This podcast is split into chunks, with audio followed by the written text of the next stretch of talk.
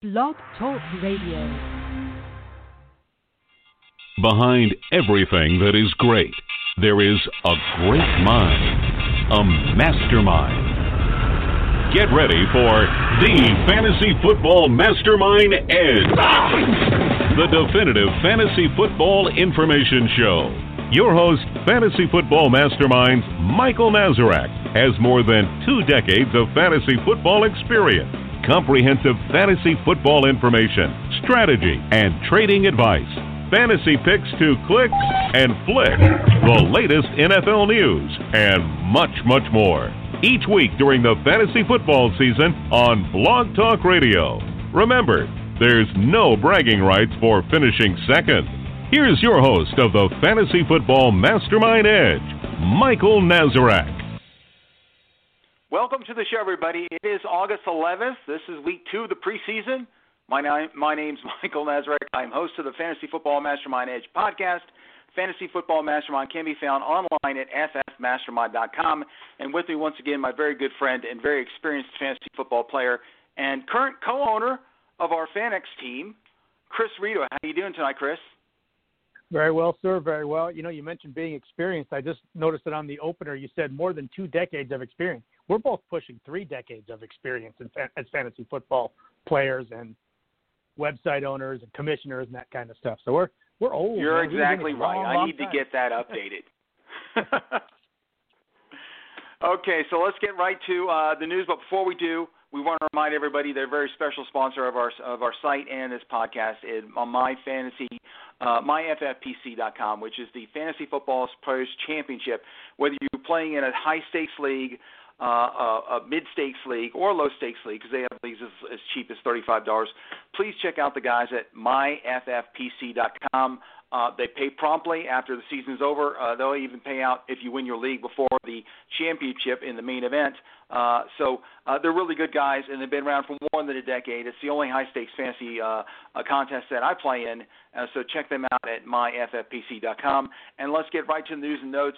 Um, you know, right in the middle of the week last week, uh, just as we were updating the rankings and such on Friday, uh, news broke out of Washington that uh, that running back Derrius Guice uh, was uh, uh, charged with uh, domestic violence, uh, strangula- uh, strangulation uh, to the point of uh, making his uh, girlfriend unconscious there. Uh, and uh, the Washington and Daniel Snyder and uh, Ron Rivera, the head coach, said none of this. We're not going to have any of this, and so they cut him.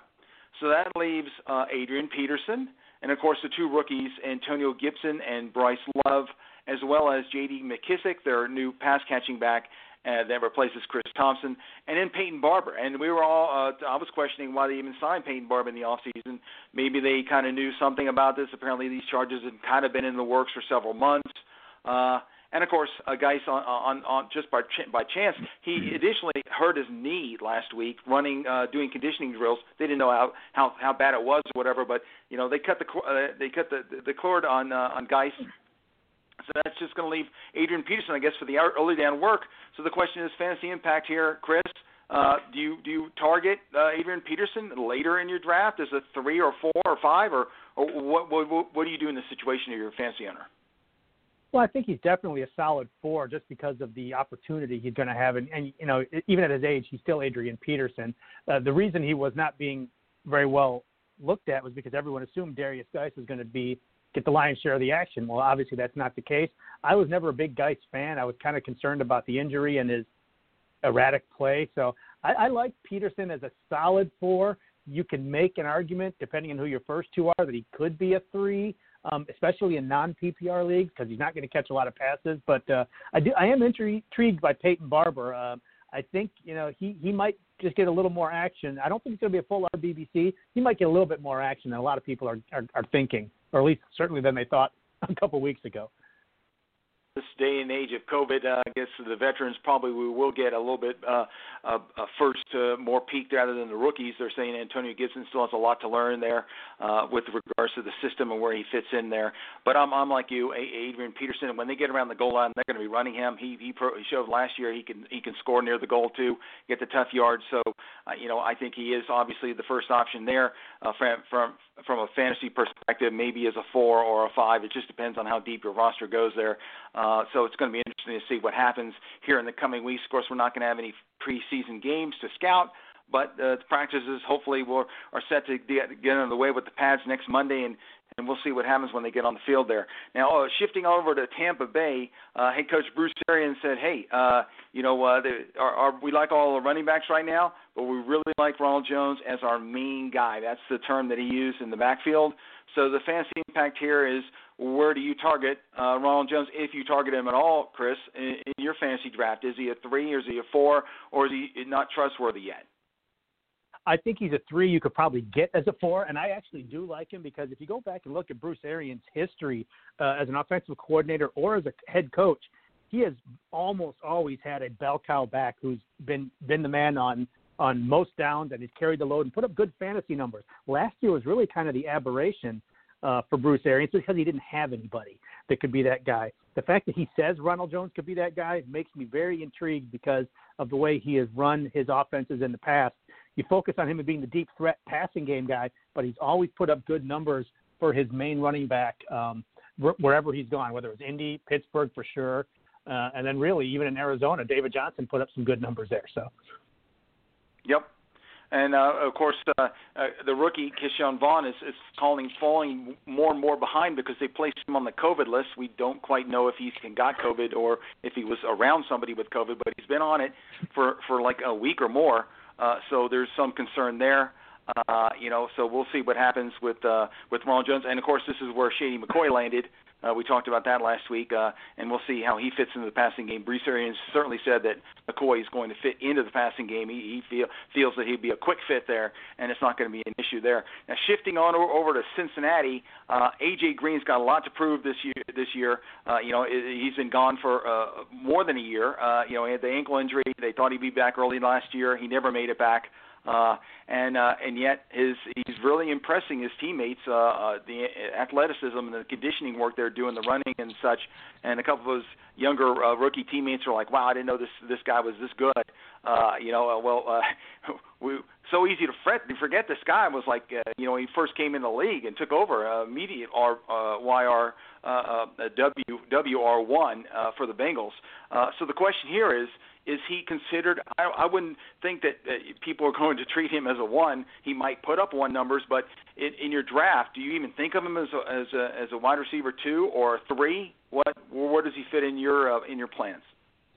Well, he's he's certainly draftable as a three, although he, he like you said, he's going to put up two numbers, assuming he's healthy and on the field, which the last couple of years has been an issue for him. My bigger concern is not his health or, or his age. My bigger concern is a rookie quarterback a, a, a running back that can catch a lot of passes as well, and a valid threat across the field from him in Tyler Boyd that he hasn't really had for much of his career. So I, I I do think he's going to be at least a three that you that you can certainly draft as a three. But I think he's got the number two upside, which differentiates himself as a as a tiebreaker amongst all the other guys in his tier uh, on draft day. So when you've got a bunch of guys like him, like uh, you know, I think T.Y. Hilton also falls in the same category, where, and he's the same age, in fact, 31. So you look at these guys, and there's about five or six guys that are all the same. They're all WR2s, but guys like Green and Hilton can be a one on any given day. So I think that gives him a little bit of a boost on draft day, in my opinion. Yeah, I, I see that I see that to comparison uh, very good. We're just drafting in a new FFPC Dynasty draft, and uh, T.Y. Hill was sliding and sliding and sliding. No one wanted to touch. The same thing with A.J. Green because you know he's in they're in their 30s now, but uh, they can put up really good numbers. You're just not going to get get the longevity that you would if you drafted somebody younger. Uh, you know that that's only 24, 25, and, and he is, is putting up those types of numbers. But uh, speaking of uh, an, another wide receiver that's interesting uh, to hear that uh, Marquise Brown, Hollywood Brown, uh, that's Antonio Brown's, uh, uh, I believe, cousin there, or is it? Anyway, uh, he added, has added 23 pounds this off season. Most of it's been muscle. He ended the 2019 season at only 157 pounds. This kid was skinny, and of course he's having those foot ankle injury issues and all. Uh, and he he really made a, a big impact in early games against the Dolphins in the season last year, but then he kind of faded down the stretch. Uh, guy that I drafted on a couple of teams late, uh, started a couple of times, got some good games out of, and then he was kind of faded and he wasn't trustworthy. And then, but now he's up to 180 pounds. He says it's all solid muscle and all, and he's uh, really looking forward to uh, being making more of an impact there. The coaches want to throw want Lamar Jackson to target him deeper. Um, you know, so uh, Jackson said, "I got to get the uh, get the ball at Hollywood more this year." They're really excited about that. Stretch the field more. So, fantasy impact, uh, Chris, is he a, a WR three, a WR four? What what what do you think's the upside for Marquise Brown? Uh, I, I'm I don't know if there is upside. Quite honestly, I'm I'm not a huge fan of it just because I think I've got to believe, and you and I talked about this earlier today. I believe the passing game for the Ravens statistically uh, maybe more efficient, but statistically has to regress. I can't believe such a run heavy offense would still support 36 or more touchdown passes this year. So I, I don't know if I would really want to boost him up much more beyond a three. Um, the other thing that concerns me is that that's a lot of weight for a little guy to put on. That's a huge difference percentage wise in your math. And for a guy whose game is based on speed, quickness, you know, being a little jitterbug out there, I, I worry about that, especially when you start talking about the extra mass on ankles, knees, you know, hips, all these sorts of things that that you know, 23 pounds is not a lot for a for a 370 pound lineman to add. That's you know, that's a couple of lunches. But for a, for a 157 pound jitterbug, that's that's you know, 25 percent of his body, 20 percent of his body mass. So that's that worries me a little bit. I, I'm I'm not as sold on that being a positive as most people. Well, well, uh, you make a good point there, and unfortunately, uh, once again, we won't get to see this type of uh, issue uh, crop up because there's no preseason games before the games begin. So he might just go right on into the season at 180. It might end up being a little bit slower, can't get the separation, and then he ends up being worthless for fantasy owners. Then again, he may, you know, because the uh, increased muscle, you know, really built up his legs and be able to get more speed there and actually, impre- uh, you know, uh, catch more longer passes and stay on the field longer. So obviously, that's what the Ravens are open there, but. You you know, it's a little bit of a you know a risk reward type situation there. Um, in my book, probably no higher than a four uh, in my in you know my book in terms of uh, drafting a fantasy team, but somebody that does have a little bit of upside there with possibly WR uh, three possibility. We'll see. We're going from there. Anyway, let's get right to the injuries. Uh, real quick, got, injury. I said I think he's got much better value in a draft master league he's going to have big weeks and no weeks. I think so. Yep. As, as a as a four, he's a great guy for a draft master league. As a three or four, if you got to play him every week, I'd be nervous. Sorry, go ahead. Yeah, it's I I, I see exactly your point. Best ball format. Uh, kind of like DeSean Jackson, right? when he's healthy mm-hmm. and on mm-hmm. with his quarterback, yeah, he can have those big games. Real quick, the, the injuries. Uh, gonna just go right down the list here. Sony Michel uh, with the foot. Uh, he's still uncertain to play Week One, and as a result, the Patriots signed Lamar Miller, who's coming off a torn ACL. We'll see how that works out there, and see if Miller sticks to the final roster or not. Uh, I think it's probably going to depend on how Michel does. Rashaad Penny, of the torn ACL coming off there, he still remains on the active pup list. Uh, no, no, uh, no updated information on whether he's going to stay on that list or not before the season begins. Moving to wide receivers, Jarvis Landry activated from the pup. That's good off that hip surgery. It looks like he's good to go. Uh, T.Y. Hilton, uh, you're in the town there uh, of the country. Uh, he's still on the NFI list with the, the, the minor hamstring thing, but they talked to him last week. They said he's he thinks he's going to be activated next week. Is there any other update from Indy on uh, T.Y. Hilton, Chris? Update on that, and that's really the key time because next week is when they're going to start actually being able to have passing drills and seven on sevens and stuff, so they can work on the timing with with Philip Rivers. Yep, Okay, uh, Deebo Samuel with the foot. He's on the NFI list, likely to miss at least a few games, and could miss the first six if they put him on the reserve pup to begin the season. We'll keep an eye on that. Diontae Johnson with a hernia, a sports hernia surgery in the offseason. He said he's 100%, so he's good to go. Preston Williams coming off that torn ACL. He could play week one, but not a lock. We'll see. Uh, Kenny Stills was placed on the NFI list with an illness. Uh, not uh, we're not sure. Uh, you know, he's not on the COVID list, so uh, I don't know what kind of illness he has. So we'll keep an eye on that. Uh, Corey Davis with the toe. Uh, he had he underwent off-season surgery on that troublesome big toe. He's been placed on the pup list. They're they're hopeful that he'll be able to be activated and play week one. And Mohamed Sanu was actually activated from the pup list, so he's good to go for New England. Uh, cleaning up the NFL COVID-19 opt-out list. I'm I'm sorry. Uh, well, the uh, the opt-out list. We'll jump ahead to that real quick. Uh, there were two more uh, receivers from Miami that opted out: Rabbo Wilson and Allen Hurns. So as a result, Miami signed former Colt Chester Rogers.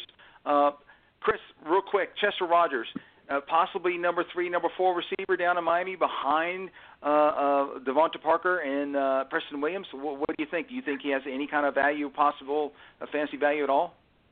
Maybe in PPR because he's he's I mean Julian Edelman like he's a great slot receiver, kind of over the middle, move the chain sort of guy. So uh, he did really well filling in for T.Y. Hilton, and he served that role very well. I mean they just love dumping to him on little shots over the middle. So uh, you know they're gonna, they're going to like him there. I don't know if he's there's enough balls available for him to be fantasy relevant, but he's an interesting PPR stash in deep leagues. Okay, we'll keep an eye on Chester Rogers down in Miami. Uh, back to the COVID 19 list. Eagles head coach Doug Pederson still asymptomatic, still on the list, so you know he's working through it. Uh, Jaylen Samuels, Pittsburgh, he's still on the list too. There's a talk now that actually Jaylen Samuels, if he stays on the list too long, he might not actually make the team because they got Benny Snell and uh, and and and a rookie or two there uh, behind James Conner. Uh, Kenny Golladay, good news in Detroit. He was activated. So was uh, fellow teammate T, uh, T.J. Hockenson, the tight end. He was activated, and James Washington down in Pittsburgh was also activated. So it looks like they're good to go. And we'll be right back after this important message.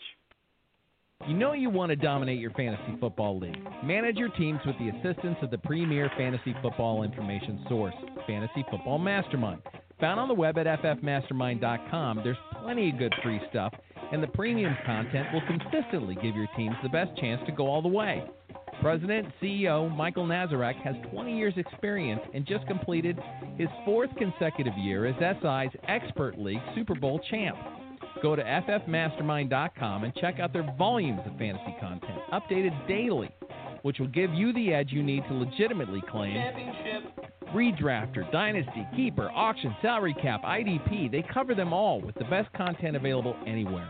Go now to ffmastermind.com. The longer you wait, the more great information you'll be missing. Okay, uh, we want to urge everyone check out our website ffmastermind.com. Lots of good free stuff there, including NFL quick bits every day. Uh, we're still tracking free agent uh, as they sign. Uh, of course, uh, uh, the coaching as well. The player moves.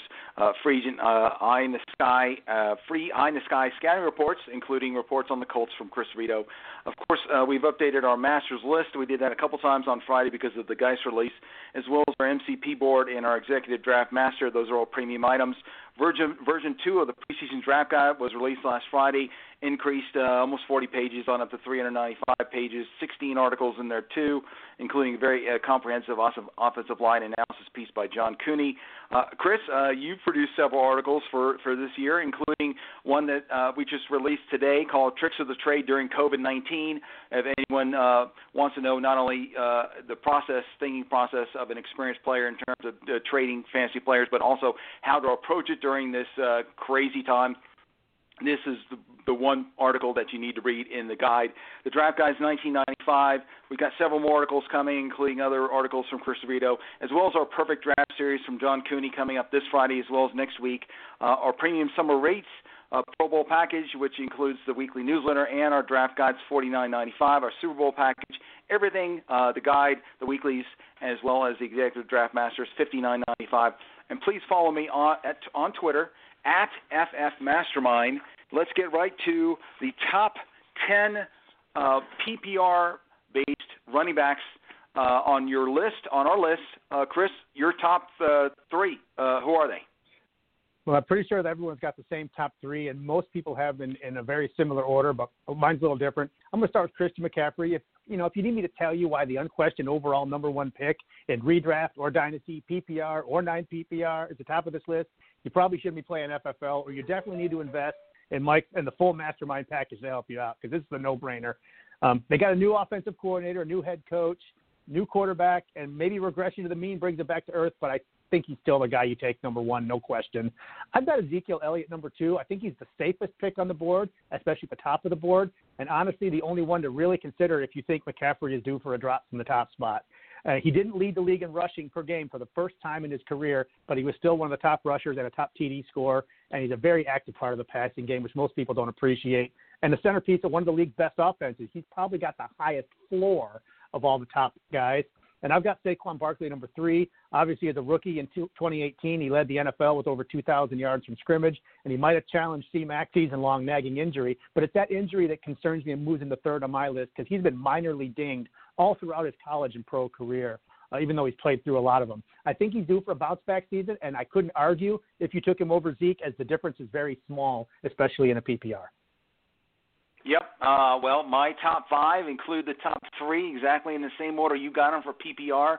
Uh, Christian McCaffrey, Mr. Fantasy God last year, uh, you can't not choose him in number one. I mean, you know, I mean, rushing for well over a thousand yards, a uh, dozen or so touchdowns, over a hundred catches, almost a thousand yards in catches, uh, another three or four touchdowns. I mean, it, it's it, there's just no one to compare there as long as he stays healthy. That's the big issue.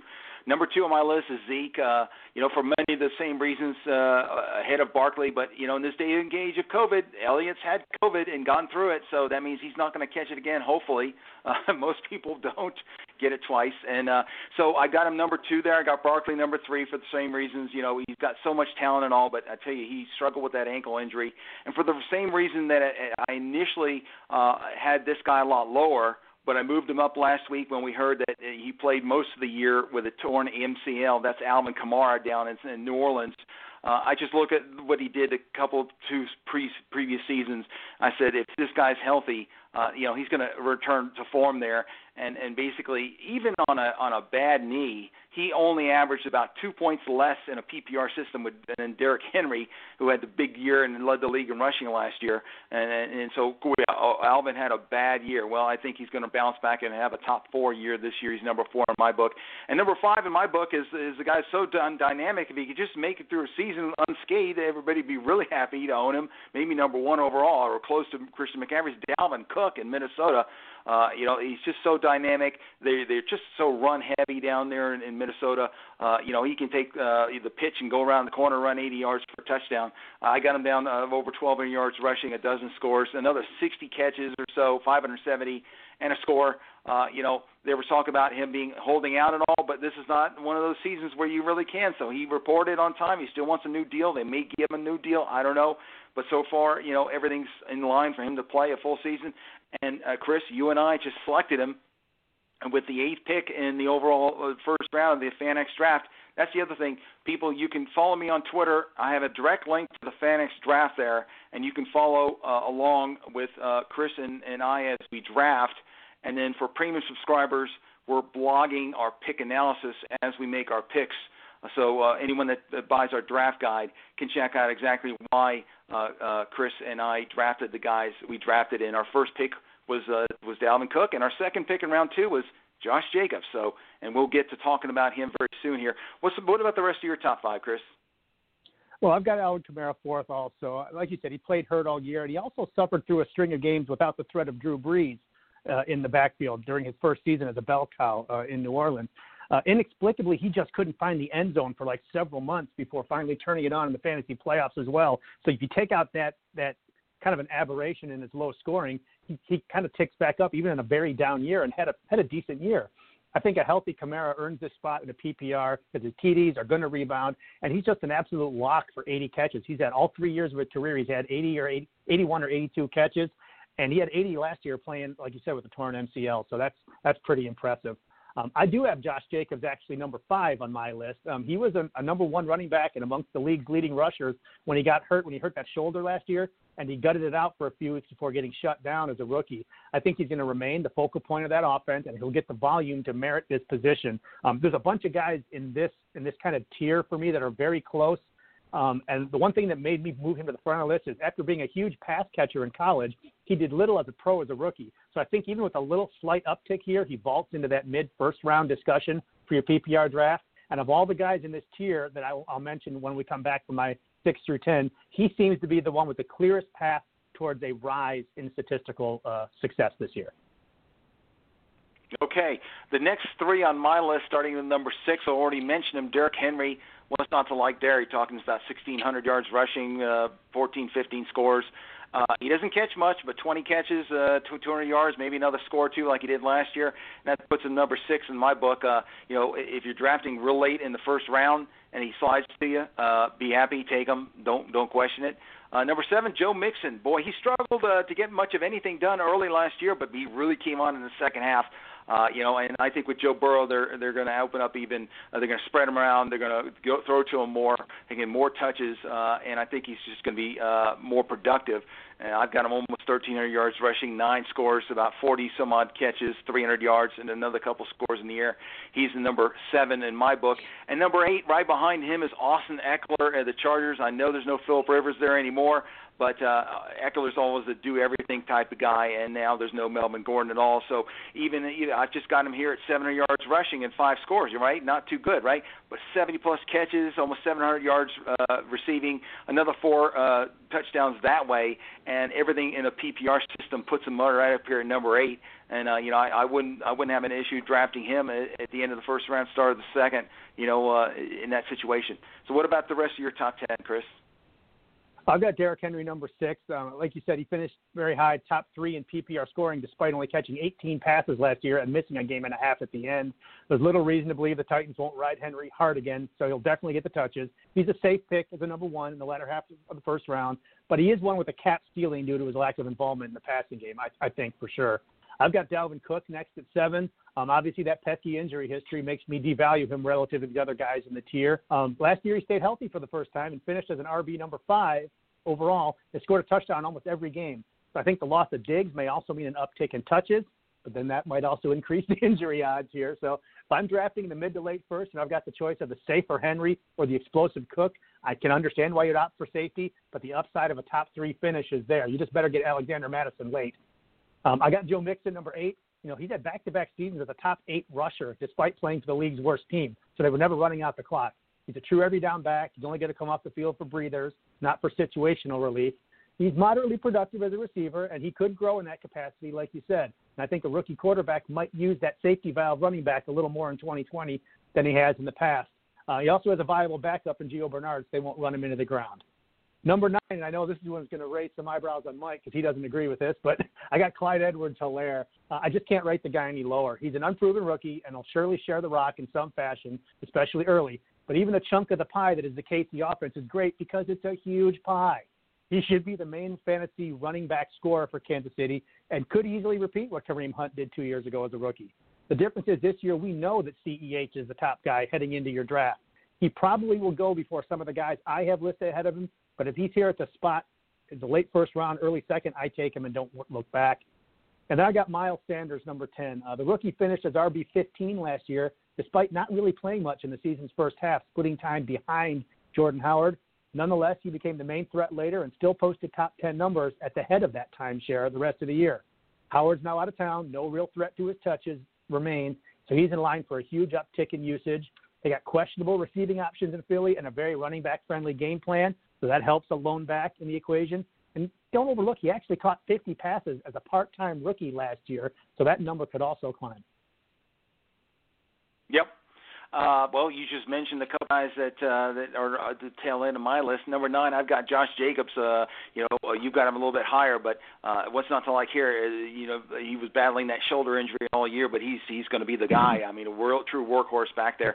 I got him forecasted almost 14 yards, yards, 1,400 yards rushing, about 10 scores, 30 some odd catches, another 250 on yardage there, and another score, and uh, solidly in the top 10. And I I like our uh, like you, I love Miles Sanders as number 10 here. Uh, even though I've got just got him rushing for just under a thousand yards with five scores on the ground there, the fact that I think he's going to catch more than 60 passes this year for another 600 yards, and another couple scores. So he's on the light end here and, and scoring almost only seven for my projections, but uh, you know, when you're looking at overall total yards, more than 1,500 yards, uh, you know, he, he makes a big impact, number 10. And it's not that I don't like Clyde Edwards Helaire. I got him down at number 16. Ooh, really low compared to most people. I just kind of like, well, I, he's got to prove himself. I know how Andy Reid likes to shuttle those backs back and forth.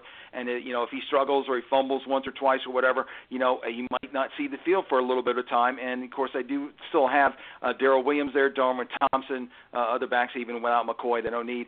So, uh, you know, and then they signed DeAndre Washington too, who's a good pass catching back. So we'll see uh, how good uh, CEH is. Uh, you know, I think he's good. Uh, is he really great? I don't know. I I'm, I I kind of tend to err more on the safety side of things when you're drafting somebody, especially an RB one. Uh, you know, I would love him as an RB two, but you know, he's probably going to go in the first round of most of these drafts. And like I said last week, in, in one of the pros versus Joe's FFPC drafts, he went number one overall ahead of Christian McCaffrey, and I just was shaking my head. Wow, that that took a lot of guts to do that. So, anyway, Yeah, that's no our kidding. top ten. yeah, surprising. Okay, let's go over a couple of uh, guys, sleeper guys, or underrated guys, and, and overrated guys. Uh, who, who do you uh, who do you like as underrated for this year at running back, Chris? Uh, I've actually got a whole handful of guys, but two guys I'm going to highlight here. I'll start with Le'Veon Bell. Uh, he's strikingly still being drafted as the RB number 23 overall, and in the fourth or fifth round as of today, he'll definitely outperform that draft slot. The O line has improved, the wide receiver core has improved to attract attention, and certainly his nose for the end zone should regress back towards his personal mean. He only scored four touchdowns on over 300 touches last year. For a guy you can get as your number three in many drafts, he's a dude with low end number one potential, especially in PPRs. I mean, in a terrible year last year, he added 66 receptions with a new team. That's pretty impressive.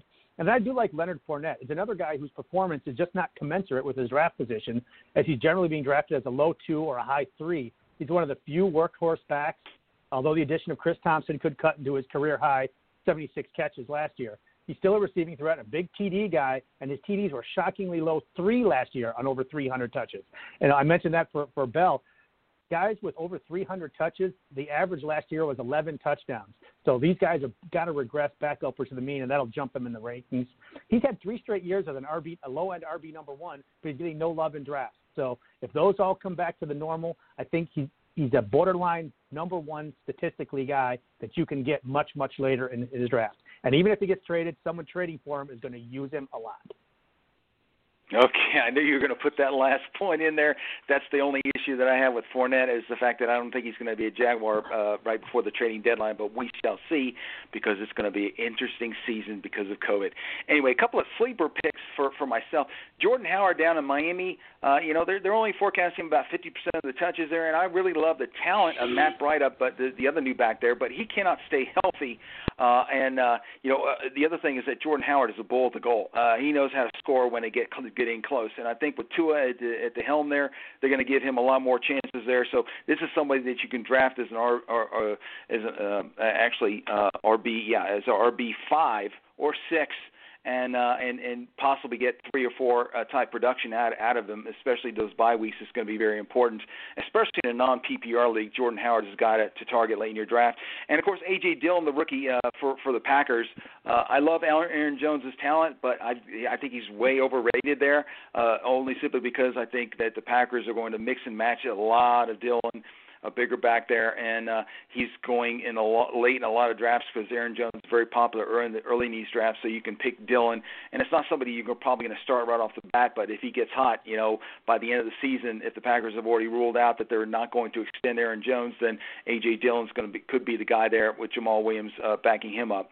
Um, a couple of overrated guys for me, and when we'll get to Chris's overrated guys, uh, I just really scared by Todd Gurley's knees. Uh, I know the Rams just you know basically cut him, uh, you know, and then and then of course the the, the Falcons picked him up.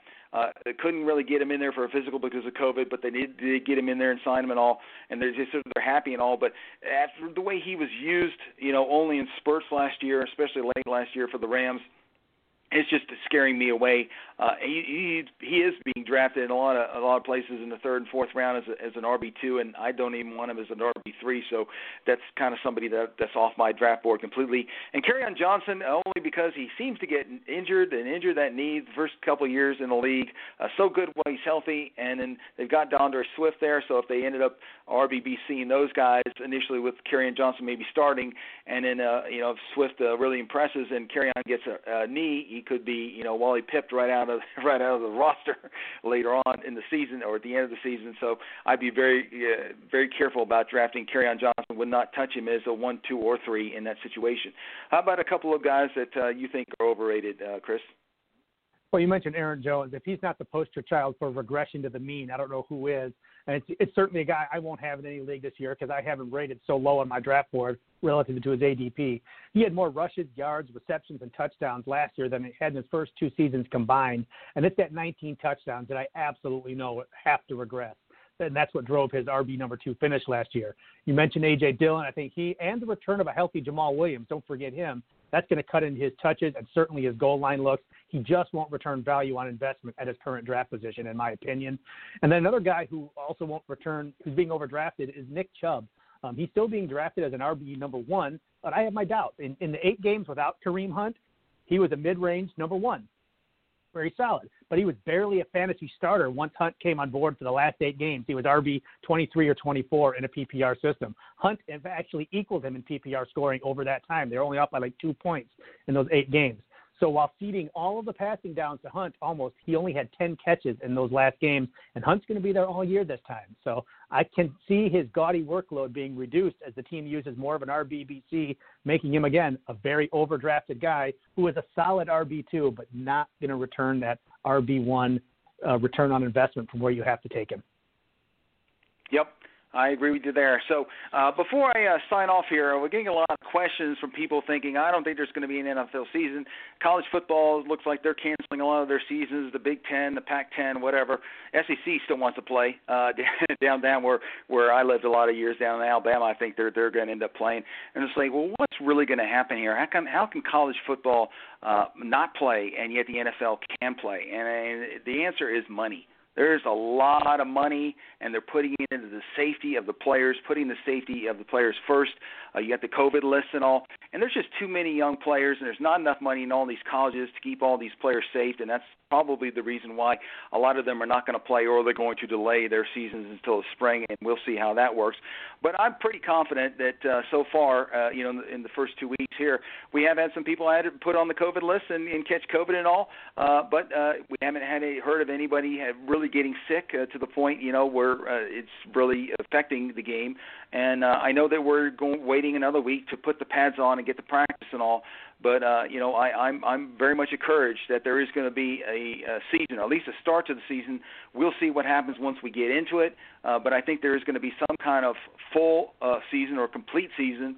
Not sure if it's going to be the full 16 games, but you know we're really excited about it. So if everyone everyone is kind of on the fence, uh, you know I the, the time's going to run out, people. There's only you know we got like three three weeks left here before the start start of the season here, less than a month now.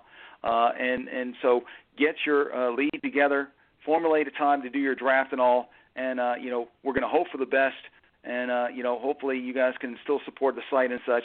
Uh, we got a lot of people waiting on the on the sidelines. We are here working hard for you, and whenever you're ready to buy, we're ready. We're, we're ready to help you out and, and, and get your uh, get you prepared for your draft. So, with that being said, thanks for joining us. For Chris Rito, this is Mike Nazarek.